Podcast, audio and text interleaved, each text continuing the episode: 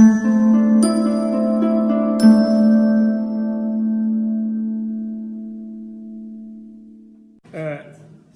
noi abbiamo parlato l'altro anno delle tre ferite narcisistiche, no? Perché abbiamo detto che quando Copernico eh, elabora una teoria e la società è pronta, perché la teoria di Copernico fa molto più male di teorie precedenti? Perché in quel momento è evidente una cosa, che Copernico potrebbe aver ragione, no? E è chiaro a tutti. Allora scoppia una ferita narcisistica perché l'uomo non è più al centro del mondo. Se la Terra non è il centro del mondo, vuol dire che l'uomo non è al centro del mondo e questo fa cadere anche l'egocentrismo tipicamente umano.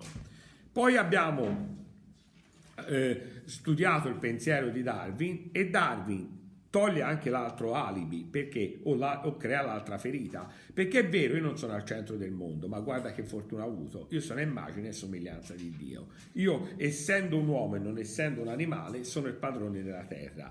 Arriva Darwin e ti dice che noi non siamo immagine e somiglianza di Dio ma noi si deriva da eh, altre specie e casualmente eh, è stato un percorso casuale, quello dell'evoluzionismo, ci ha portato a diventare i padroni della natura. Quindi crolla un'altra forza dell'uomo, però rimane una forza assoluta, il logos, la ragione, quello di Platone, quello di Eraclito, quello dell'elevarsi. Sarà, non, non sarò fatta immagine e somiglianza di Dio, non sarò al centro del mondo, ma io sono in grado di conoscere gli animali nuovi l'uomo è in grado di conoscere, l'uomo è in grado di eh, eh, fare ponti, l'uomo è in grado di creare mezzi di trasporto, l'uomo è in grado di usare la ragione. Arriva Freud e ti dice eh, quello che conosci di te è la parte minoritaria, la parte inconscia, te non sei neppure in grado di conoscerti. A questo punto l'uomo è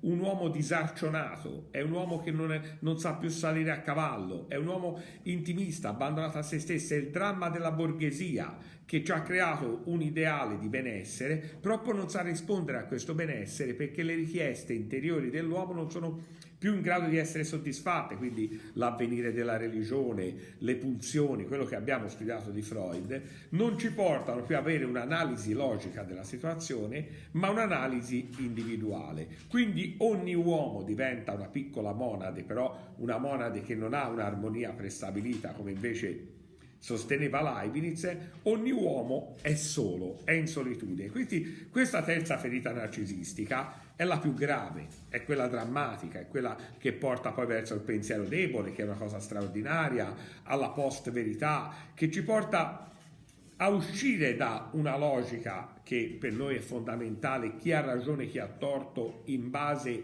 a dei criteri, no? ma noi sappiamo che noi costruiamo questi criteri in base alla situazione nella quale ci troviamo.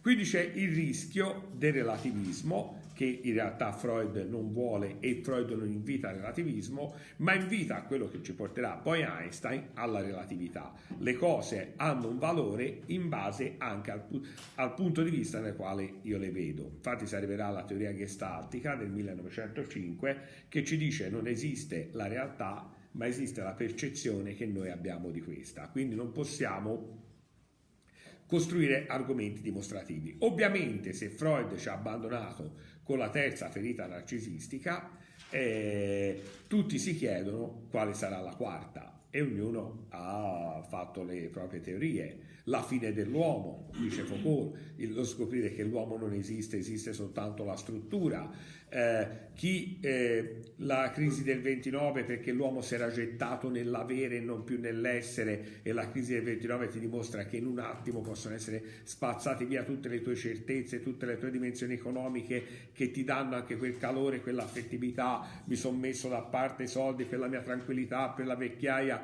per mio figlio. Quindi Ora la domanda non è più come risolvere le ferite narcisistiche, quindi vuol dire che Freud ha visto bene che le ferite ci sono, ma quale sarà la prossima? O forse non ce ne saranno neppure più, tanto tre sono più che sufficienti per aver devastato tutto il percorso filosofico eh, dell'uomo contemporaneo che era partito dal conosci te stesso di Talete e dopo 2500 anni di filosofia è arrivata la risposta non puoi conoscerti. Quindi è crollato un sistema, è crollato anche la spinta pulsionale ad esistere. Abbiamo depressioni, malattie nervose che prima erano assolutamente inesistenti. E quindi si capisce bene perché Freud, quando è andato a fare le cinque conferenze sulla psicanalisi eh, negli Stati Uniti, abbia detto io li sto portando la peste e loro non lo sanno. La peste è proprio questa, che queste ferite probabilmente saranno insanabili.